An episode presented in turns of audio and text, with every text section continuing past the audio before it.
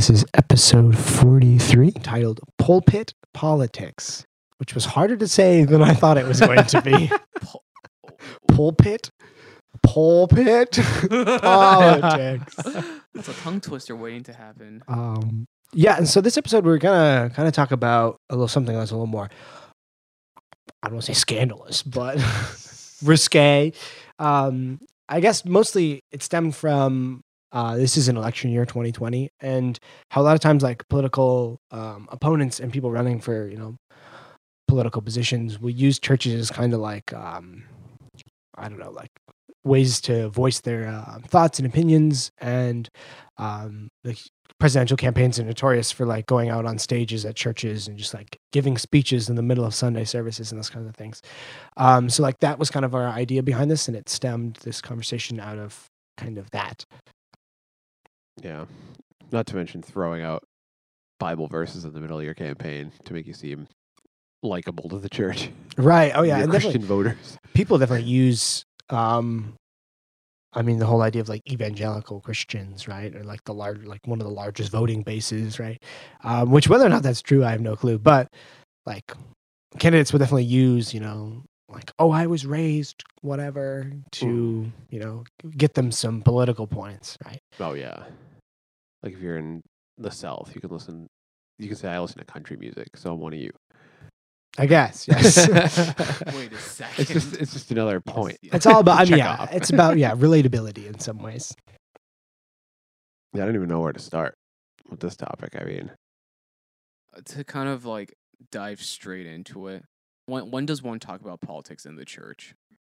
I mean, and there is no right answer, which is a dumb response. I apologize for saying it. that's our slogan at this point. Um, there's yeah, no right answer. Um, and like we were talking about before we started recording, there was, I mean, there's times where like political reform definitely needs to happen, and like the church as a group of people who you know believe in the greater good should rally behind people and support positive change, right? Mhm. So there's like a time and a place to definitely like you know come out in support of someone or something, right? A movement or you know a political party. Um, and as we were talking about, there's like some laws in place that you know prevent nonprofits from telling people like how to vote and like they can't endorse or condone certain opponents and that kind of stuff. Um, Mhm. so like there's some legal standing in which they can't like actually endorse people, um, which is a good thing. But yeah. uh, but uh, as in behind political ideas, I don't think that the church is completely separate from it. Nor should it be. Yeah. Right? No, I mean it's a it's a public entity, right? It has it's responsible for people. Mm, And I think like any of us, if we went to church on Sunday and just got a political spiel every Sunday, it'd be like, okay, this is getting a little Mm. old, you know. It'd be like the rest of the world. yeah, it's like I'll just turn on the news instead of going to church. I remember there was like one guy in high school. I was talking to him because like he went to this one church that um, I had friends at, and then he was just like, "Oh yeah, I stopped going to that church." I was like, "Oh, why is that?" He was like, "Yeah, because my family we were there, and then they like straight up told the church to vote for uh, John McCain, and then we're like, yeah, we're out." Um, so it was just Hmm. very interesting just to see like. Um, maybe it was that true. I don't know. but, Yeah. like it was just very interesting to see like even that like if just to hear like people like openly endorsing and then like Right. I- I mean that's a simple case of just like oh yeah they just left because of political differences etc stuff like Mhm. that. Mm. Yeah, and like I think it's it's very easy to point to times in which like a like firsthand or like just conceptually when like chur- churches go out and then, like this is how Jesus would vote or like oh we like straight up in this case whether or not that's true I don't know but Yeah. like endorse a candidate which is like that's that's a big no no like Yeah. you can literally like well you lose your nonprofit status but so Mm. but you basically no longer can be an entity right you can't be an organization um which that's wild if Mm. like that actually happened and I hate the idea of a church having a political affiliation. yeah, I mean, the people in it is one thing. Like, I can't stop you as an individual from Mhm. voting this way or that way. But Right. like, the just that this nonprofit organization Mhm. that's supposed to be, I guess, above politics, but like not. It's not supposed to serve the same purpose as like the Right. political realm. for like the po- like being a platform. Yeah. Mhm. Mm. I'm just like picturing like a church sign it's like endorsed by like Yeah, that's just so weird, Right. all in one go. and, and I, I I I rewind a little bit, but what he said was that this was mentioned in a prayer, like in a church prayer. Someone Mm. was praying for that, and then I don't know if it was a church leader, but that's the example. I've now I was just like, oh yeah, there was something weird else weird about it. I was like in in, in the midst of a prayer. But Mhm. yeah, I was just like, oh Which is probably so. That's a great example of how these churches can get away yeah, with endorsing candidates, right? Because like that's not as long as they don't make a public statement coming out saying like we as fill in Yeah, the blank yeah, yeah, church course, endorse yeah. fill in the Mhm. blank candidate, then you're pretty well off, right? clear. But yeah, like I guess there is some weird ways around, um, yeah, like the law in that sense of like that's clearly legal. I mean, Mhm. they won't get fined, but Right. yeah. doesn't make it okay. Yeah. But you know, you could say, I'm talking to God. I'm not telling people to vote one way or the other. I'm Mm. just asking God to make that guy with the boot on his head president. Vermin Supreme, that's his name. What? He's the libertarian candidate. but then it's like, at what point do you so then there's the other direction, like at what point is the church too neutral on Mm. political stances? Yeah, and like I think a lot of times this is probably the more this happens more often than not. I think is that churches will just straight up avoid having a stance on anything. And that could Mm. just be that like my I come from a fairly like all the churches like in my background have been, you know, fairly moderate or like Mm. So there's no they just avoid every divisive issue ever always um and so they're always in that happy middle that everyone is welcome and everyone's happy Yeah. right? and it's like well that also has its downsides right like Mhm. i we do live like politics does engulf some Mhm. things that you know you know deal with christianity right Yeah. there's an overlap of the two yeah. Uh, and that doesn't mean we should just avoid those Mm-hmm. issues but Yeah, because if Christians are meant to live in the world, which we talked about like 20 episodes ago, you know, like politics is part of that world. And it doesn't mean you can't like use politics as not an extension of your faith, but like, you know, you can use your faith to influence your politics. As long Mm. as your politics aren't influencing your faith, I guess. Yeah, it's interesting you talking about like safe churches, like quote unquote, like churches that take a safer stance. Because my background, like the two topics that came to mind that my church was very open about their stance on was gay marriage and abortion. Um, so like they like, I think for me like there's also the extreme of like where you say, oh yeah, like this is the way it should be, but then you never really, um, like because like what was it? our church is like, oh yeah, like we we live we we believe that whatever the Bible says is truth, right? So, um, if it's in the Bible, then it is true. So then like that's why like they put like gay marriage on that. But I just remember thinking like they they would teach that not only just to youth but like the whole church, right? And and like they have sermons based on that, but then they never really delved into the other side. It was just like, oh, that's what we believe because that's what the Bible says. Um, and I think for me, like especially as like a Christian that has now not, I don't, I'm not at that church anymore. I've been trying to explore and understand like what I like personally believe in, as opposed to like what the church just straight up told me to believe in. there's countless examples of like I don't want to say like propaganda production, but like in some ways like yeah, I mean I guess it's called indoctrination, um, in which you're basically told that's a very cult word, but you're very Mm. told like you're told basically what to believe. Um, and I, Mhm. I think that's true in some senses of like, you know, there's some things that are like are should be taught as if that's the way they are, right? Um, but then I feel like sometimes it's like, oh, this is like a divisive issues that churches have to have a stance on, and here's our stance. So here's what we're going to tell you what to believe, Right. opposed to like I don't know, presenting information as like here's here's everything that we got, like figure it out, right? Mhm. Mhm. And in some ways, I mean, it's weird because you want the church to be, like you said, like what the Bible says, what God says. You want the church to be endorsing that. Mm. But like, not everybody can look at the same page of the Bible and get the same thing out of it. That's the trouble. It's like literalism instead of literal. Like, Yeah. like that's like that's the thing about like the whole pre-tribulation rapture, like that whole dispensationalist crazy, all that stuff that you read about, whether it's crazy or not. Um, like that's just one way. Like, oh, it's so obvious if you read the Bible, unless you interpret it a different way. You know, Right. like Yeah, it's definitely. I mean,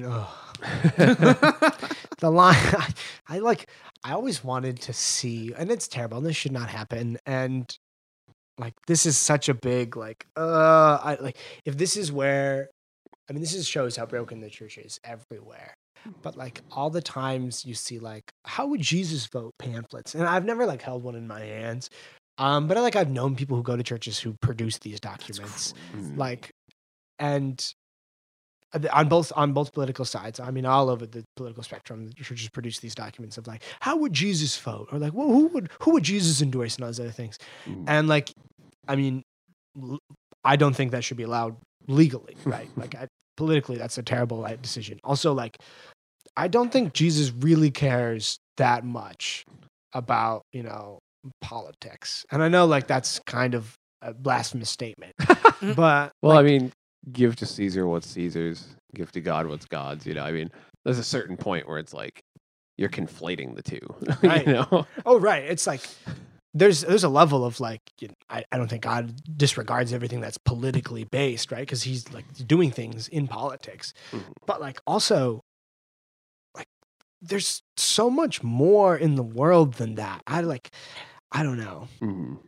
and like contrary to a lot of what we were talking about, I think about Paul, where he was like in a lot of his letters, mainly the letters to Timothy and Titus, he says like, don't like tell your people to not cause a ruckus. Right. don't don't make a fuss. Just kind of live a simple life. Mm. Keep to yourself, which is like a lot different than Jesus going flipping tables. Granted, he's the son of God; he can do whatever he wants. But you know, Yeah, and of course it's you can always point to like oh, but like you know. Jesus stood against political oppression and he was a political entity and like, you know, Mhm. a rebel rouser and um, like an insurgent in some ways. Um, but like also, I don't know.